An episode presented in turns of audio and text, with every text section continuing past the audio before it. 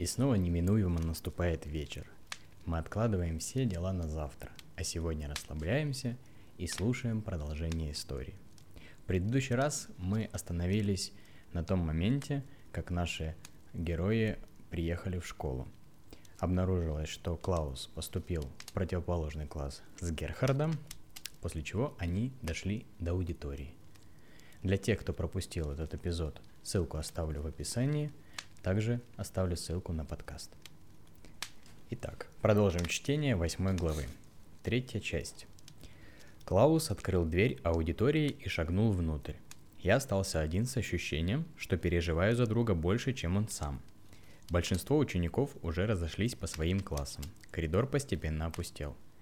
Я немного постоял возле дверей. Что меня останавливало, не знаю. Но внезапно в конце коридора показалась госпожа Иванет. Стук каблуков ее туфель гулко отражался от стен. Как всегда, она была строго одета. Серый пиджак, юбка до колена, волосы аккуратно убраны и завязаны в пучок на макушке. Она уверенно шагала, как солдат, отчеканивая каждый шаг в наш, к нашей аудитории. Я решил не дожидаться, когда она подойдет, и открыл дверь. Войдя в класс, я осмотрел лица ребят, которые в своем большинстве уже сидели на своих местах и бурно общались. Удивительно, внутри было очень шумно, но из-за двери ничего не слышно. Пока я искал себе место, я понял, что состав моего класса сохранился без изменений – поскольку список возле кабинета директора был прочитан мною невнимательно. Кто-то изменил стрижку, кто-то, как ангела, за лето порядком загорели, из-за чего их лица и руки стали бронзового цвета. Но в остальном я узнал каждого.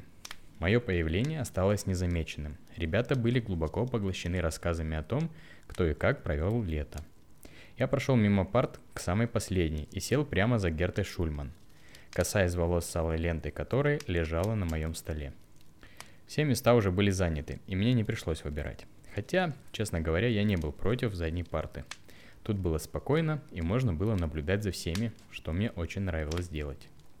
Буквально через мгновение, как я занял свое место, в аудиторию вошла госпожа Иванет. Словно по волшебству все звуки стихли. Ребята повскакивали с мест и, выпрямившись по струнке, замерли. Таким образом, в школе приветствовали преподавателей. Госпожа Иванет молча прошла ко своему столу, положила папку бумаг и встала перед нами. «Доброе утро! Пожалуйста, садитесь!» Все ученики синхронно вернулись на свои места и, выпрямив спины, сложили руки перед собой. Мы приготовились слушать. Поздравляю вас с началом нового учебного года. Надеюсь, за каникулы вы хорошо отдохнули и готовы трудиться с полной самоотдачей. Вступительная речь госпожи Иванет не радовала нас новизной. Каждый год начинался примерно одинаково, поэтому большую часть вступления я пропускал мимо ушей. После торжественной части нас проверили по спискам и, убедившись, что все на месте, началась вводная часть в курс обучения этого года. Рассматривая за окном облака, которые медленно ползли по голубому небу, меняя свою форму под действием ветра, я думал о том, как там дела у Клауса. Интересно, классу уже представили нового ученика? Так всегда делают – когда кто-то новый приходит к нам учиться. Он встает у доски, и преподаватель озвучивает всем ученикам, как зовут новенького, откуда он, есть ли какие-то вещи, где он успел отличиться, и некоторую другую информацию. Такая краткая характеристика позволяет избежать кучи одинаковых вопросов, которые обязательно возникают у ребят. После такой процедуры новенькому определяют место за партой. Как правило, подбирают одно из самых лучших, ближе к первым рядам. Я размышлял над тем, куда посадили моего друга. Видел ли он эти облака через свое окно? Мои размышления прервались, когда ребята стали доставать из сумок учебные принадлежности. Я тоже вынул тетрадь и ручку. Госпожа Иванет громко начала диктовать темы для изучения в этом году, после прохождения которых мы должны были сдать итоговые экзамены. Первое. История Отечества. Партия рабочих и крестьян. Становление в современной Гитерии. Второе. Общество знания. Жители Гитерии. Почему мы великая нация. Третье. Физическая культура. Общая физическая подготовка, бег, отжимания, приседания. Четвертое. Трудовая практика. Девушки. Ведение домашнего хозяйства. Юноши. Ремесленная практика. Строительство, горнодобыча, сельское хозяйство. Перечитав темы, я очень сильно удивился. Среди них не было ни математики, ни грамматики, которые всегда присутствовали в подобных программах, начиная с первого класса. Меня порадовало наличие тут физкультуры и трудовой практики. Я слышал от старшеклассников, что ребят, которые лучше всех отлича- отличаются в этих дисциплинах, записывают в сообщество, носящее имя нашего президента. Им выделяют отдельную форму коричневого цвета и возят на специальные сборы, где усиленно тренируют и учат стрелять из настоящих винтовок. Практически каждый мальчик из нашей школы хотел влиться в их ряды. Я же довольно спокойно относился к такой перспективе. Мне просто нравилось работать руками. На уроках господина Северина мы обрабатывали дерево. Моя любимая тема – шкатулки. Мы вырезали их из целого дерева с помощью специальных закругленных ножей. Аккуратно снимая стружку за стружкой, у нас получались коробочки, которым мы приделывали на маленьких петельках крышки – я с восхищением смотрел за тем, как учитель вырезает витиеватые узоры на крышке. У меня такого декора еще не получалось. Одна такая шкатулка стоит у меня дома. Это был подарок тете Элизе в канун Рождества. Теперь в ней хранится немногочисленные украшения, что имелись у ее хозяйки. Но самое потрясающее в этом процессе – запах свежего дерева. Я его просто обожал. Однажды мы с группой ребят и господином Северином ездили в рощу, где выращивают деревья для дальнейшей переработки. И сами отбирали материал для наших занятий. Я помню тот день по самому замечательному запаху, который мне когда-либо удавалось ощутить, когда рубили дерево. Затем мы с ребятами пилили его большими двойными пилами на куски по одному метру и складывали в повозку. За один день мы смогли приготовить материал на целый год занятий – Уроки физкультуры мне нравились за то, что не надо было сидеть в душном кабинете за партой. Вступительное занятие закончилось быстро. Спокойную монотонную речь госпожи Иванет прервал громкий жужжащий звонок. Он оповещал всех в школе о конце или начале занятия. Все ребята сразу зашевелились, но никто не посмел встать без разрешения преподавателя. Как только госпожа Иванет закончила свою речь и позволила ученикам отдыхать, весь класс сорвался с мест и в едином порыве волной хлынул сначала в коридор, а затем по лестницам вниз, на улицу. Еще было слишком тепло, чтобы проводить перемену внутри школы. Во время перемены оставаться внутри класса не разрешалось. Дождавшись, когда последний одноклассник покинет аудиторию, я осторожно вышел в коридор, где практически никого уже не было. Дверь кабинета 308 была немного приоткрыта. Я тихонько подошел ближе и просунул голову в щель. В классе было пусто, на партах лежали тетради и ручки. На доске я увидел надпись «Добро пожаловать». Внезапно я услышал всхлипывание. Открыв пошире дверь, я зашел внутрь. Пройдя мимо третьего и второго рядов парт, я остановился в проходе между первым и вторым рядами. В конце прохода я увидел своего друга. Он сидел на полу, обняв колени и плакал. Я бросился к Клаусу и, упав рядом с ним, обнял шею обеими руками. «Клаус, что случилось?» Я легонько похлопал друга по спине. Он отодвинулся и, пытаясь успокоиться, вытирая, вытирал глаза руками. «Герхард, я не хочу тут быть. Давай уедем домой».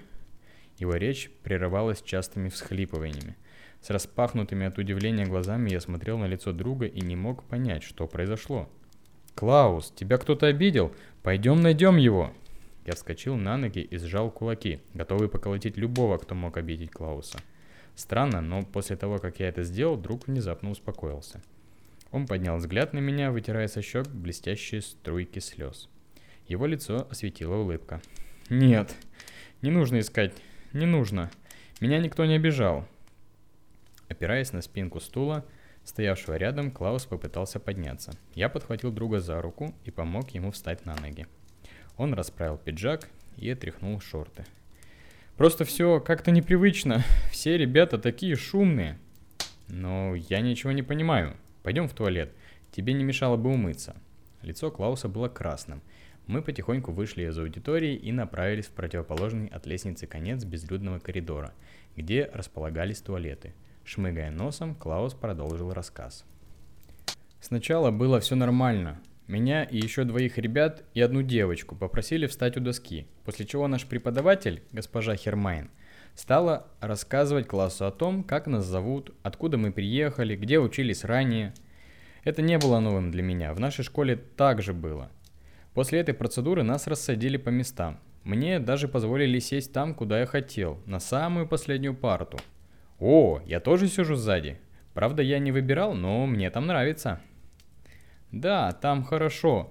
Но вот нас поздравили с началом учебного года и пожелали всяческих успехов.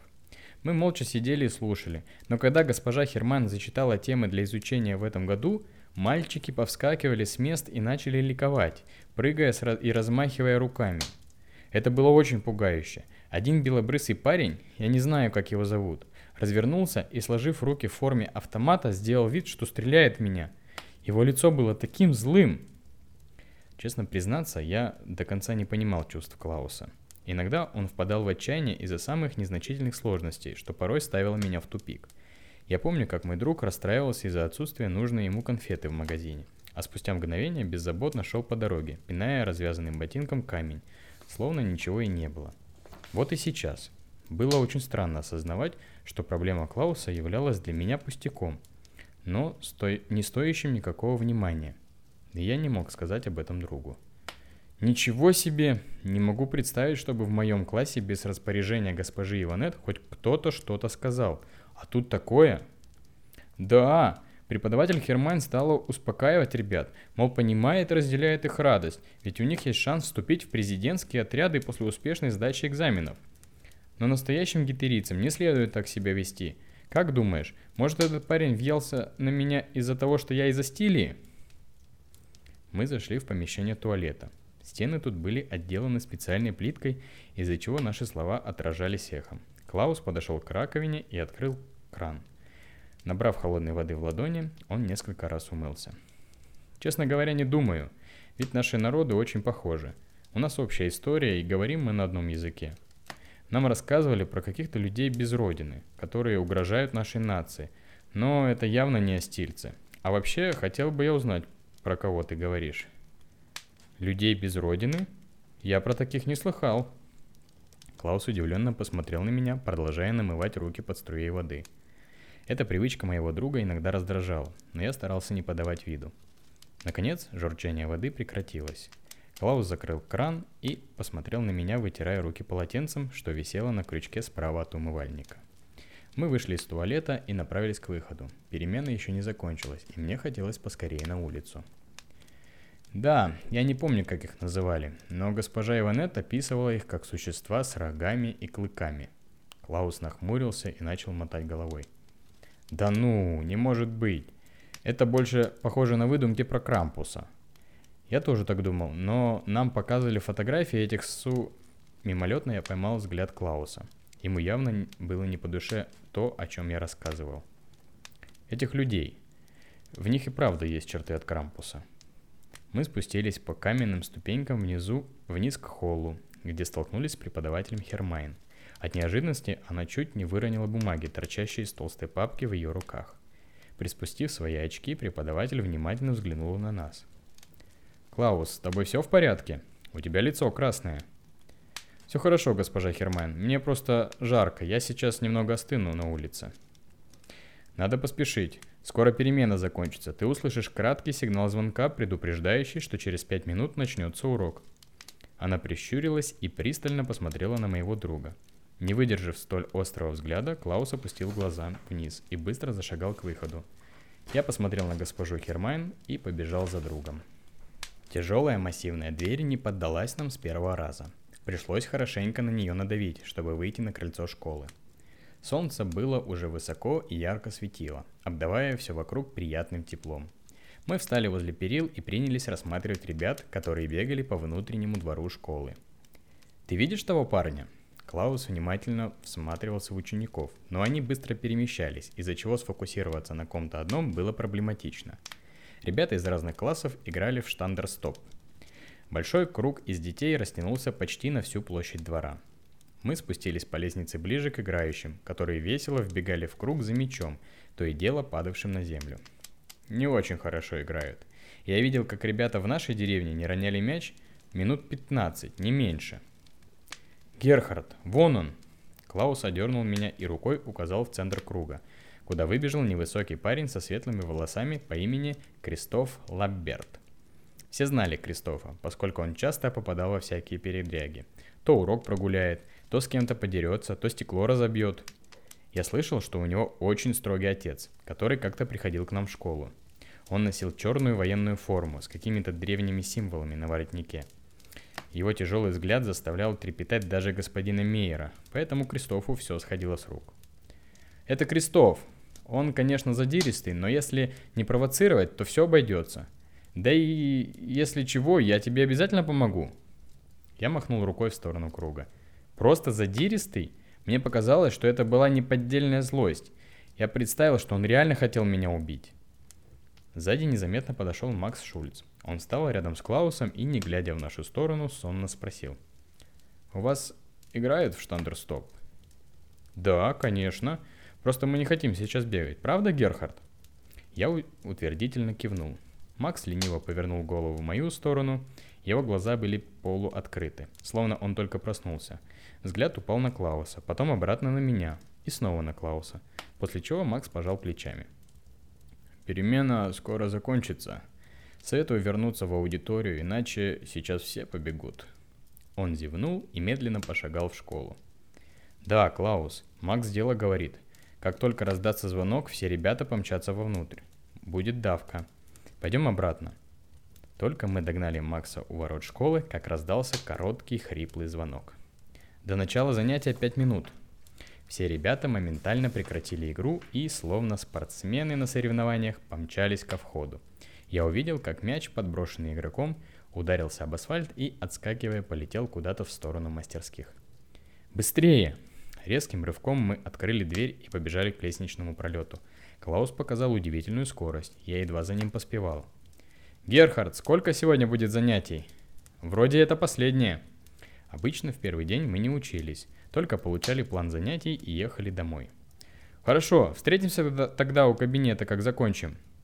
Да, не торопись. Как прозвенит звонок, автобус все равно приедет не сразу. Запыхавшись, мы влетели на третий этаж. Сзади нас догнали одноклассники, из-за чего все смешалось в общую массу. Я увидел, как Клаус ушел вперед. Через минуту каждый сидел на своих местах в классе. При возвращении госпожи Иванет ученики повторили приветствие – на втором занятии мы разбирали литературу, которую было необходимо взять в библиотеке для изучения. Интересного в списке я ничего не нашел. В основном это были книги какого-то Юлиана Штригера, лысого господина с маленькими усами, как у директора Мейера. С нетерпением я ждал окончания занятий. Настроение было совсем не учебное. Солнце еще по-летнему зазывало на улицу, что было особенно невыносимо. Мысленно, паря в пушистых облаках, которые непрерывно плыли по высокому прозрачному небу, я не заметил, как занятие подошло к концу. Все ребята складывали свои вещи в сумки и выходили из аудитории.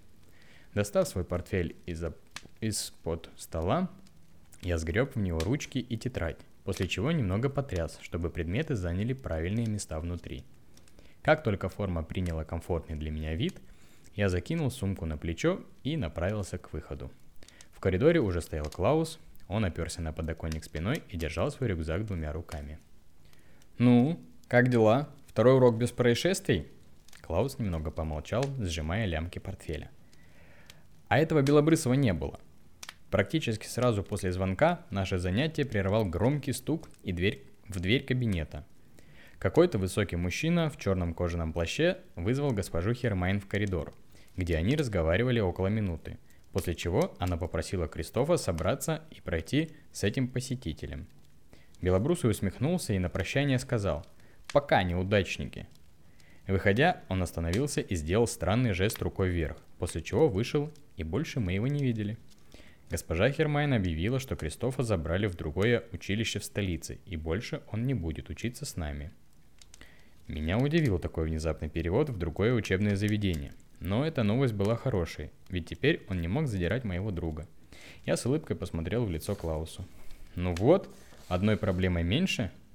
Я что-то голодный, может перекусим? Автобус приедет через полчаса, домой мы приедем только к обеду». Впервые за день в школе лицо Клауса осветила улыбка. Он набросил рюк- рюкзак на плечи, и мы отправились на улицу. Еще не было 11 часов, Заняв одну из скамеек, что так удобно были расставлены вдоль аллеи перед школой, мы ждали автобус. Другие ребята продолжали играть. Кто в догонялке, кто прыгал на скакалке.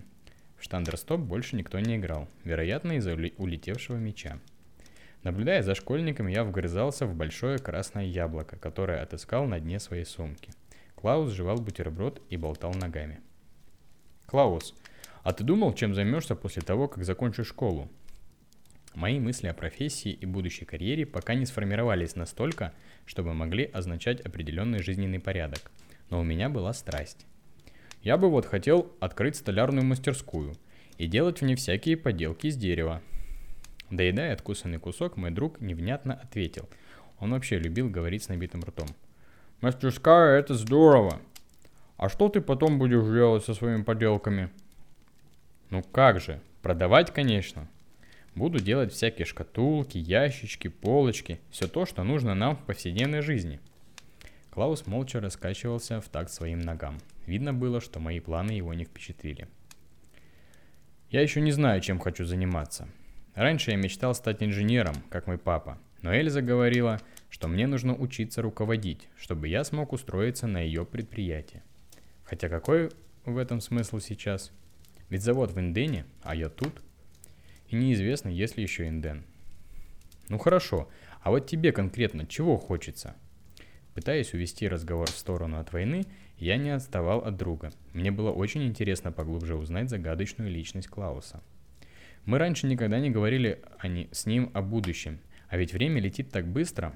Утром, когда мы шли к автобусу, я подробно вспомнил свой первый день, словно он был совсем недавно, а уже прошло 4 года. Мне нравится история, животные, которые раньше жили. Я бы хотел исследовать останки динозавров где-нибудь в пустыне. О, тогда тебе надо поступать в институт, где учат археологов. Я, правда, не знаю, где их учат, но такие институты наверняка существуют.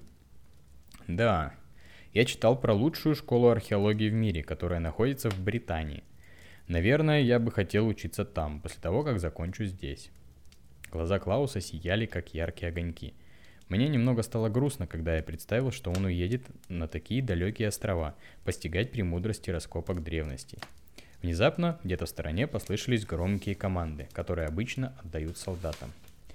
«Прямо остановись! Налево! Шагом марш!» Со стороны мастерских из-за школы вышел отряд ребят, которые слаженно маршировали в нашу сторону. Впереди них шел высокий мужчина в длинном черном плаще и фуражке с козырьком – Смотри, Герхард, это он забрал Белобрысова с занятий. Группа ребят приближалась к нам. Их марш становился все громче. Словно солдаты, разношерстные ученики шли нога в ногу, не поворачивая голову. Когда отряд поравнялся с нашей скамейкой, я смог разглядеть нашивки на рукавах их коричневых рубашек. Друзья природы. Среди ребят, которых я не знал, высоко задрав ног, нос шагал Крестов. Он, как и все остальные, даже не посмотрел на нас. Мгновение спустя группа прошла через ворота школы, где их ждал большой грузовик с мягким кузовом. Через открытую створку было видно, как один за одним ребята запрыгивали в кузов, а мужчина в черном подгонял их и что-то кричал. «Ничего себе!» Клаус не смог скрыть своего изумления. Он наблюдал за процессией, открыв рот. «Герхард, вот объясни мне, для чего они идут в эти отряды? Чему хорошему их там научат?» «Я не знаю. Слышал, что ребят возят бесплатно в лагеря, где учат маршировать и стрелять из настоящего оружия. Но удивительно, у этой группы была нашивка каких-то друзей природы. Я о них ничего не слышал. Может, они будут заниматься высадкой деревьев? С моей стороны было очень наивно полагать, что группа ребят, руководимая человеком в черной форме, промаршировала в грузовик, чтобы отправиться спасать природу – в газетах писали, что общественность против того, что детей учат обращаться с настоящим оружием, из-за чего президентским отрядам давали всякие безобидные названия, больше подходящие школьным кружкам. Нет, я думаю, их повезут в казарме Люнхина. Там у них большая база. Откуда ты знаешь? Я искренне поразился таким сведением от Клауса, ведь считал, что он совсем не интересуется подро- подобными вопросами. Однажды к нам в дом приезжал бывший сослуживец моего папы. Я случайно послушал, как они общались на веранде. Посетитель приглашал отца вступить в Астильское отделение партии рабочих и крестьян. Если бы папа согласился, то меня бы определили в Люнхен. И что ответил ты, папа? Сказал что-то про то, что не согласен со способами решения проблем внутри страны, предлагаемыми руководством партии и самим президентом. Его гость аж чуть не поперхнулся, услышав такой ответ. При этом Клаус рассмеялся. Я не понимал, почему ему так смешно. Эта история мне показалась весьма странной. В нашей деревне не было отделения этой партии, только бюро, где заседал господин Эрнст. В общем, я думаю, что этих ребят повезут туда. Клаус явно был более осведомлен в этом вопросе, чем я. Мне захотелось расспросить его о том, что он еще знает о президентских отрядах. «А ты знаешь, чем они там занимаются?» «А ты что, хочешь тоже вступить?» Мне почему-то стало стыдно. Я никогда не думал над этим вопросом серьезно, потому что не имел такой четкой позиции, как у моего друга, который явно выступал против. Нет, я же сказал, что мне нравится дерево. Просто интересно, почему туда хотят попасть так много ребят – да и ты слышал, что по результатам экзаменов нас будут распределять, кто подходит, а кто нет.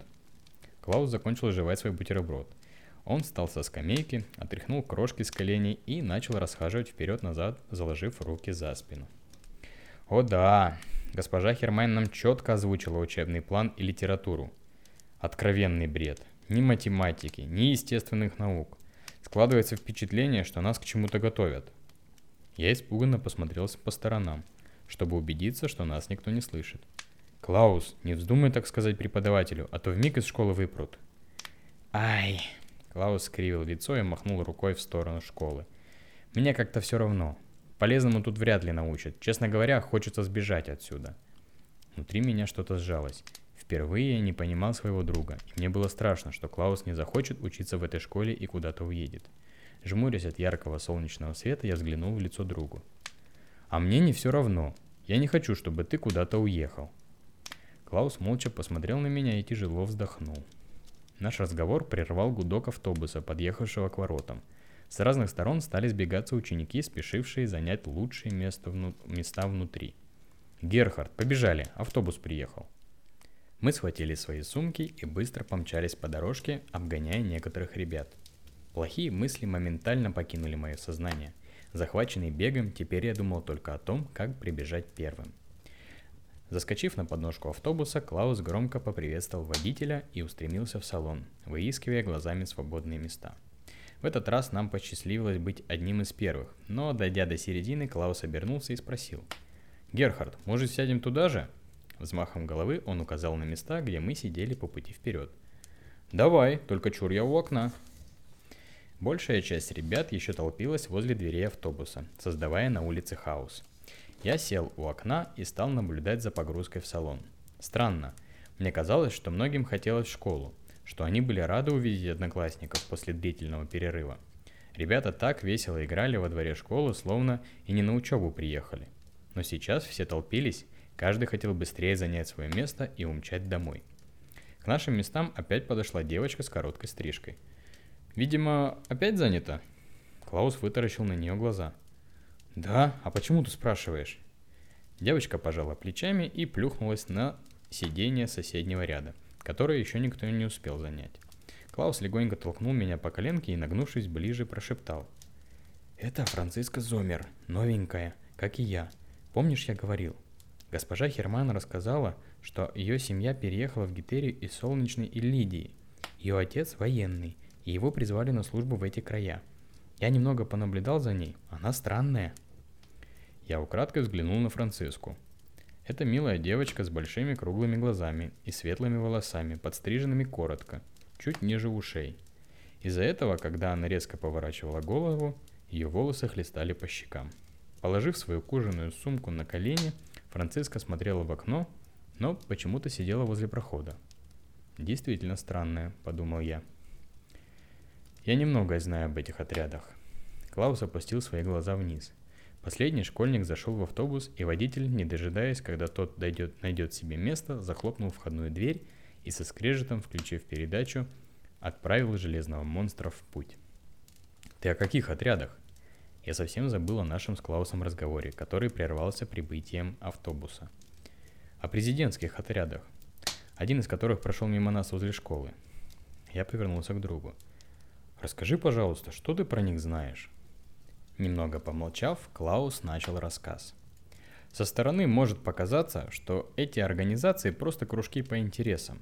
В летнее время ребят вывозят за город и устраивают палаточные городки. Ты, наверное, видел фотографии, из-за которых все мальчики хотят туда вступить. Участники занимаются физической подготовкой, общаются на собраниях наподобие моего читательского клуба, ходят в походы, где учатся взаимодействовать с природой, и в конце концов просто играют в игры.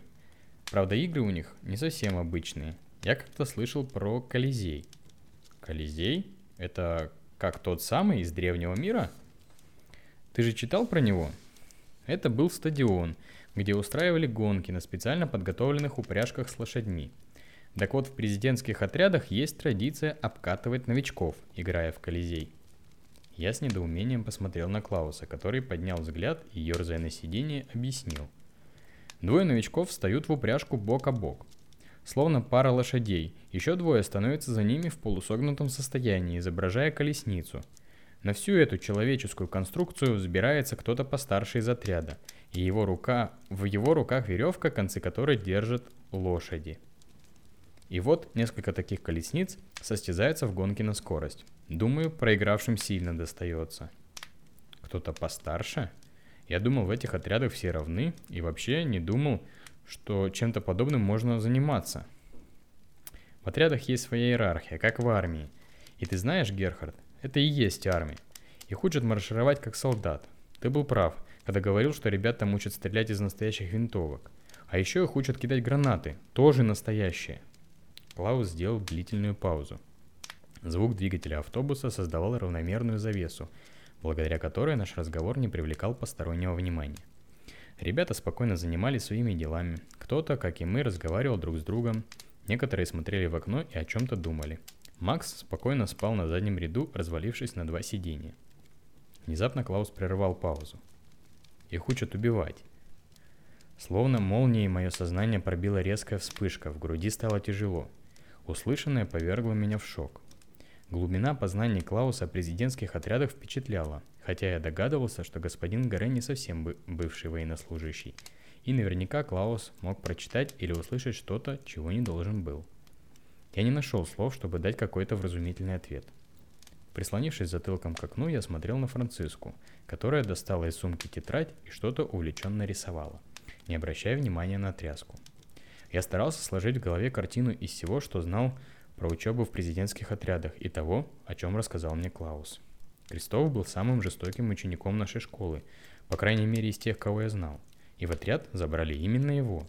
Может, конечно, его отец хотел вразумить парня, поэтому отправил его туда. Такие вопросы крутились у меня в голове всю обратную дорогу. Автобус непременно заезжал в каждую деревню по пути в Мегольд. Ребята выбегали на остановках и разбредались по домам. Незаметно для меня за окном показался магазин нашей деревни. Скрип тормозов, с лязгом открывшаяся дверь и крик водителя. «Конечная!» Пропустив вперед Франциску, мы с Клаусом вышли из автобуса на улицу. Свежий воздух опять помог быстро прийти в себя. Я глубоко вдохнул и улыбнулся другу. Ну что, вот и начался учебный год.